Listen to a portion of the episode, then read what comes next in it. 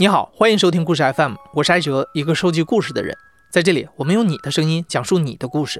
每周一、三、五，咱们不见不散。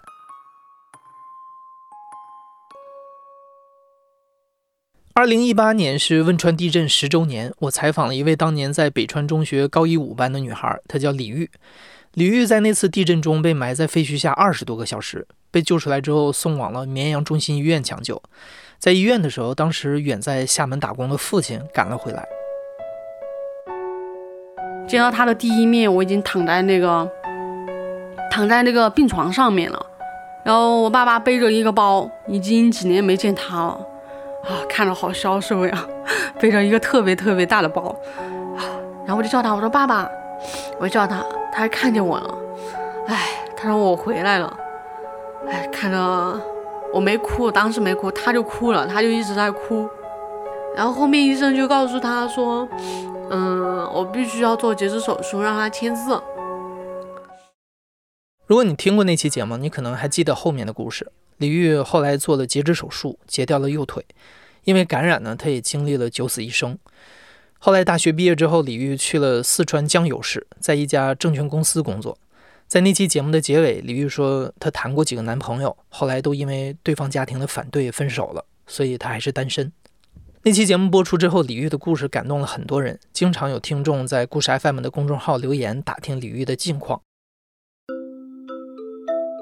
今年，也就是二零二零年四月份的一天，李玉忽然给我发了一条微信消息，他说：“艾哲大哥，下个月底五月三十号我办婚礼，想邀请你来，希望你到时候安排一下时间。”我看到这条消息特别激动，很快就订了机票。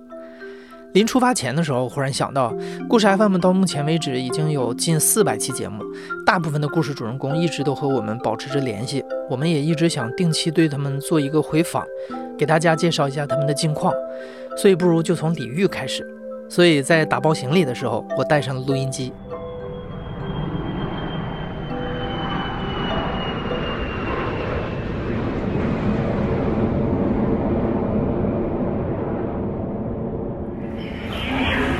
到达绵阳了，来参加李玉的婚礼。在酒店门口，我见到了李玉和新郎。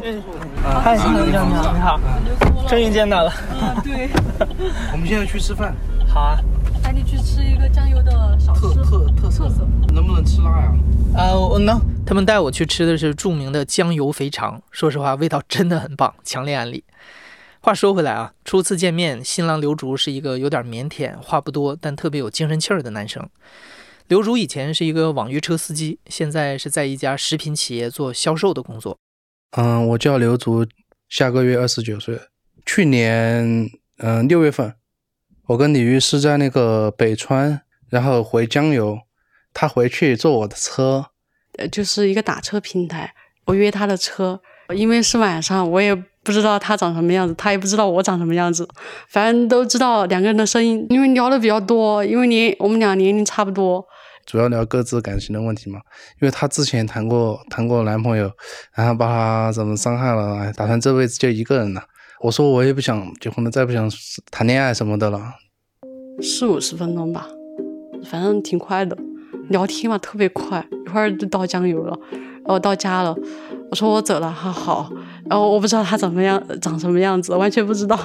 他之前平台上面有我的电话号码，后面加了微信，当天晚上加的，我都没回他，因为半夜了嘛，睡觉了。然后就第二天再找我的。然后他讲话呀，也是一来就小姐姐，小姐姐，我不太喜欢这种。他们家离我们家特别近，他们家结果在我们家对面。然后我说我要去买东西，他说那我陪你一起去，我好。然后我们我们俩去逛超市了。然后感觉他挺活泼，然后性格方面也挺好的。因为当时我，嗯，也是没有女朋友嘛。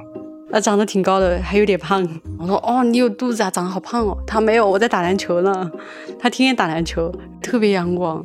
回来之后做了饭，啊，还炒豆角。他做做了饭，然后我们俩一起吃了个饭。然后又给给他帮他洗碗呀什么的，就这样子。他说我好勤快，就觉得他这个人，呃，挺会照顾人的，然后人特别好，心特别细。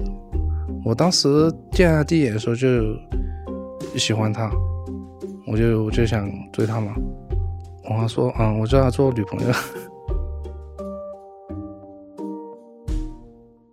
两三周之后吧，啊，我觉得呃，不管做朋友还是怎么样，先要真诚的对待对方，就各种情况啊，什么都应该跟人家坦白。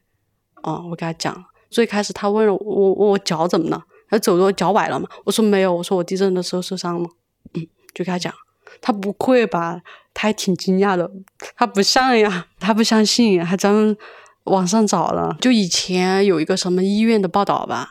嗯，他找到了，他说：“哦，你真的受伤了，好搞笑。”我当时觉得他特别特别的坚强，真的，就像，在听到那些经历，我只是有时候眼泪都包在包在包在眼眶里面了，就那种感觉。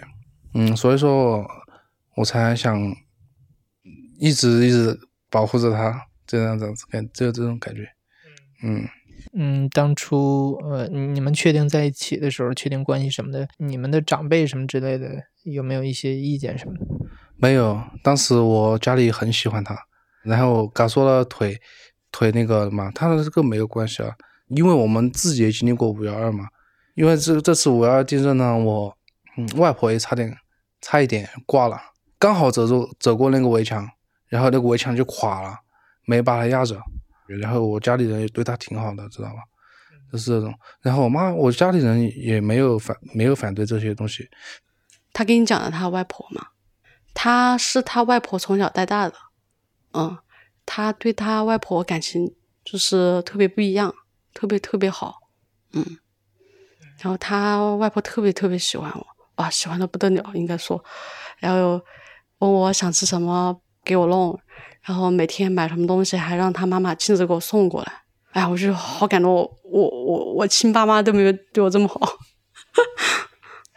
小区门口和那个门口的，可以的。有米嘞。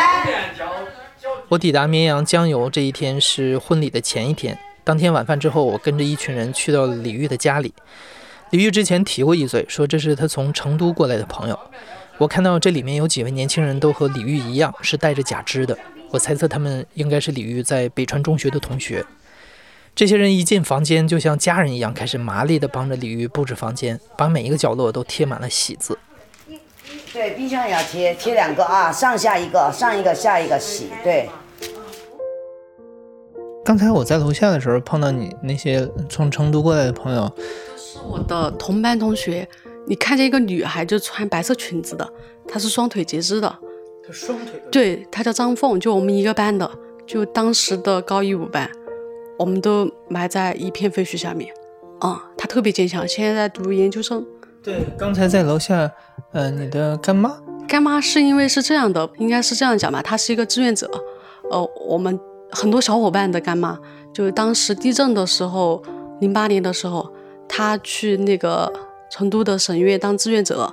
后面就接触到我们地震伤员的小朋友，应当时应该说是小朋友，就北川中学的学生，在那个四川省的假肢厂，就很多学生过去安装假肢，然后他就认识了我们。他家在成都，他自己把房子卖了，然后换了一个小房子，然后又做志愿者，因为每天要给呃什么花销还是挺大的哦。行，一会儿应该正式认识一下，也是很有故事。对，今天来的朋友每个人都有故事，啊，应该这样说。第二天的婚礼现场，我见到了李玉的同学赖毅，还有很多其他的同学。北川中学大聚会，差不多差不多，这一个班还是来了不少人。哎，我们班主任也来了。王老师，哎哎，王，王老师你走啊？我没没得啥子变化。你瘦啊？你瘦啊？你英俊英俊了。来了好多同学。点名吗，王老师，点名好不好？没得名单了嘛？这里要先说明一下，地震前李玉是北川中学老的高一五班的学生。地震发生之后，李玉经过半年的医疗和康复之后才回到学校。但是回到学校之后呢，一来呢是因为耽误了半年的学习，所以包括李玉在内的这些受过伤的学生都留了一级。二来呢，李玉原来高一五班有六十四个同学，最后包括李玉在内只有二十九人幸免于难。所以返校之后，学校重新进行了分班，李玉碰巧又分到了高一五班。所以当天李玉的婚礼现场成了北川中学新老两个高一五班的同学聚会，而赖毅是李玉在新高一五班的同学。有一个同学，我们班上当时有三个是直接是一个同学双腿截肢，一个像李玉这种是单膝单腿截肢，然后一个贾强，呃是呃好右手右臂截肢，是三个截肢的同学，啊有一个班。然后我们当读书的时候，就是几乎几乎每一个班上每一个宿舍都会分配一个，大家的同学都会就是轮流稍稍给予一定的帮助嘛。这种同学行动不太方便的时候。在婚礼现场，我还见到了前一天晚上在李玉家帮忙布置的小伙伴刘敏。刘敏也是右腿截肢，目前在残联工作。我叫刘敏，今年二十八岁，我们是高中同学嘛，当时是一级的，一个年级。那地震后，我们两个都在一个医院里面。刚开始被救到绵阳，然后截肢截完肢以后，就等于病情有一定缓解以后，然后就开始转移到就是外地各个医院。然后当时我跟李玉都转转移到重庆，所以当时就送到很幸运的送到大平医院去了，然后就一直在 ICU。然后我后面转到普通病房以后，就是别人跟我说说我们北川还有一个小伙伴，然后在儿童医院，然后我们跑过去看李玉，我当时印象很深刻。那李玉那个腿当时感染很严重，他就住在儿童医院的过道里面。但是后来也是很有缘分，就是我从重症监护室出来以后，李玉就因为那个腿就是在儿童医院过道里面感染的越来越严重了，就转移到我们大平医院 ICU 里面去治疗和清创他的腿。所以我们两个小伙伴又在一起了，这是印象最深刻。然后后来再到我们一起。回北川中学读书，然后到后来大学，虽然说慢慢的因为各自工作了，可能见面的时间比较少，但是小伙伴这种情感一直都还是在的，因为是生死与共的关系嘛。我觉得呃特别让我触动，就是嗯这这批那个学生，你们嗯我见到反正每个人都特别阳光，然后也很积极的一个状态，所以真的跟我之前想象的不太一样。我不知道你怎么看，就是受伤这个群体啊。在我看来，我觉得所有受伤还是没有受伤的，截肢还是没有截肢。他的生活来说，只是困难与否、不便与否，行动上可能会存在一些阻碍性的困难性的，但是但是心理上的障碍，只要自己跨越了，那就没有什么，就一马平川了。甚至可能在面对一些小的挫折的时候，比正常人更为的阳光、坚强、刚毅。我觉得这个还是拥有一颗平静的心，而今天。他也将在所有亲朋好友的祝福声中，幸福入场。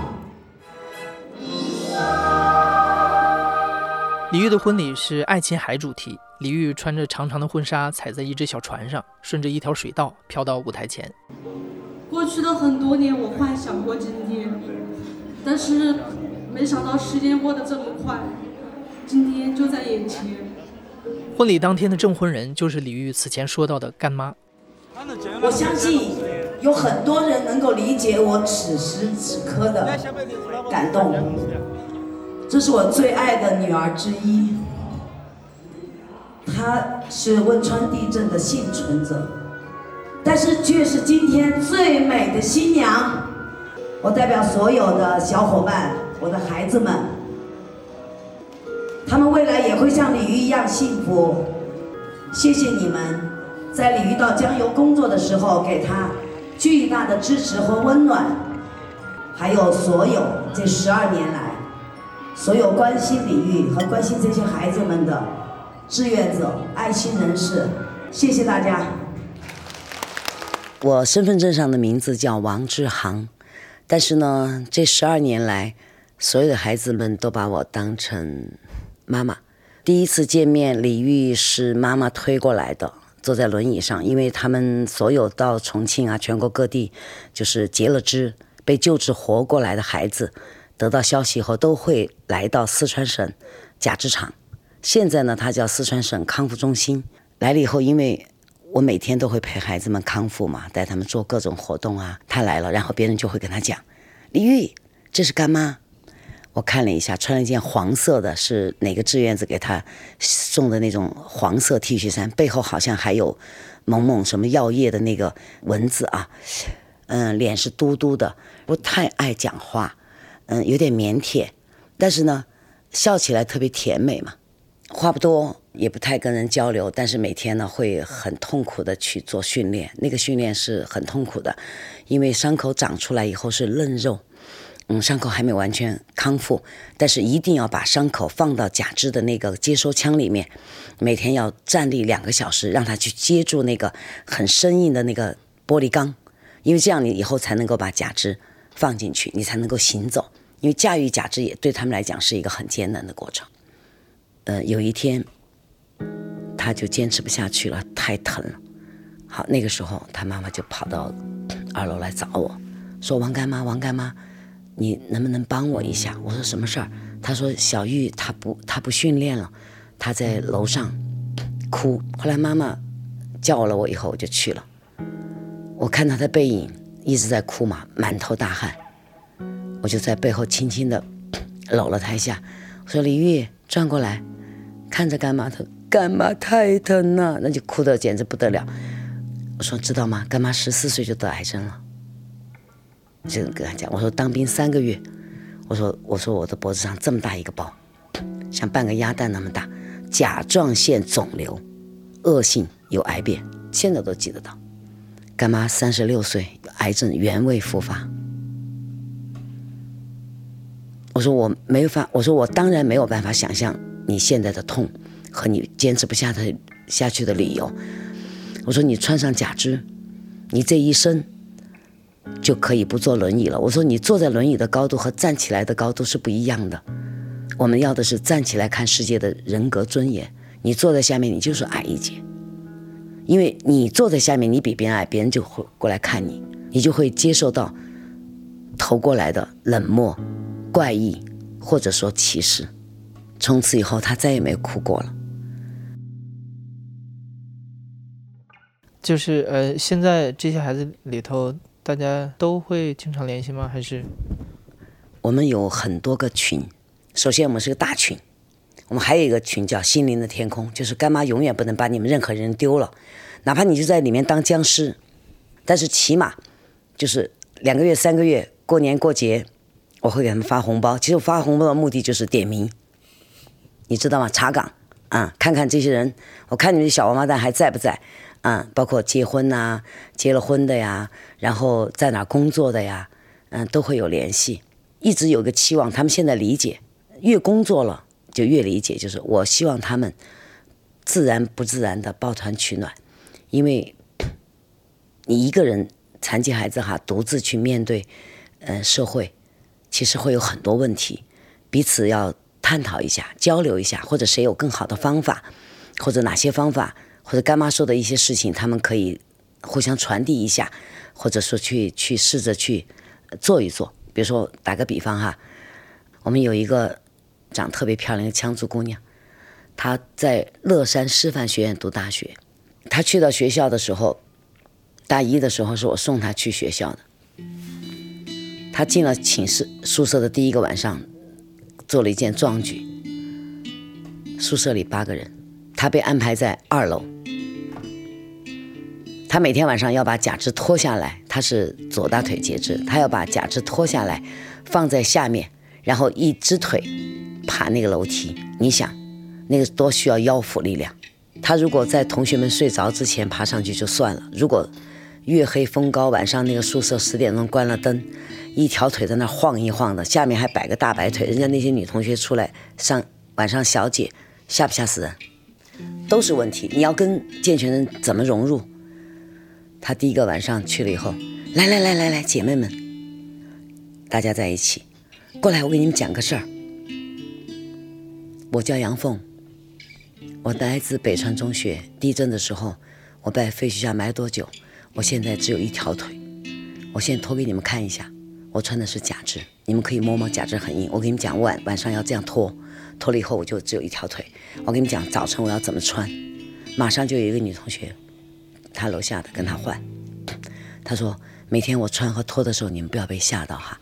晚上我会尽量把这条腿放在我那个里面，尽量靠我枕头一边。你是啊，你你白白花花的放在那儿，别人不了解，要害怕嘛，对吧？这样就很好。同学们觉得。哇，太感动了，哭的哭，反正抱的抱，然后就帮他嘛。结果他还经常，因为他行动比较利落，是我们这个单腿截肢女孩里面走路走的最好的，然后最最干练的，他经常帮健全人。所以说，就是你要有这些方法，他们彼此之间要沟通，共同去面对，共同去处理，或者共同寻找一些方法。因为彼此，我们家里一帮人一帮人会交流嘛，啊，有时候七八个女孩都会聚在一起，聊的最多的除了工作、买衣服，就是讲讲这些事情。说我们残疾的女孩，我们谈恋爱的时候一定要对方要，我说有这些东西遮掩不了，一定要让他看到你的残端，一定要让他了解你，而且一定要让父母同意或者支持，否则的话太难了。我也会跟他讲，不能因为残疾啊就放低标准。嗯，该要求的还是要求，因为你的幸福可能比健全人的幸福更重要。我的这六七十个孩子里面，有十一二个都是研究生，九八五、二幺幺的，我特别骄傲。李玉拿了两次奖学金，就是学校方的，像你看到的什么熊凤鸣啊、张凤双腿的李刘敏这些，都是拿。八千多国家奖学金的，他们的成绩没有一个比健全孩子差。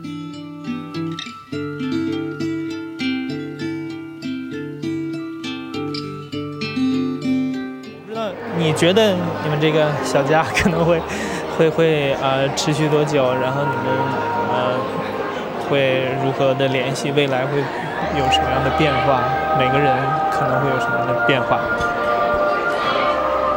我觉得不能说这个这个家能维持多久吧，因为我觉得就像邓超说的，We are family family。我觉得我们就是一个家庭，就是可能它跟血缘关系有一定的不一样，因为它是更多的是血缘，不是血缘关系，而是心灵心理的共鸣性，因为大家都有一段很相似的共同的经历，可能日常联系的也不是太多，但是当有一个人有什么事，或者是一个人面临什么困难，我们所有人都会聚在一起。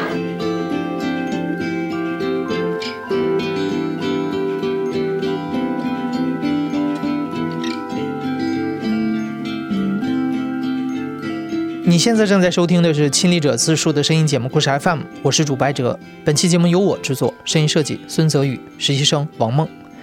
如果你喜欢今天这种故事回访的形式啊，欢迎在故事 FM 的微信公众号评论区里告诉我们你还想听到谁的回访，我们会尽量满足你。感谢你的收听。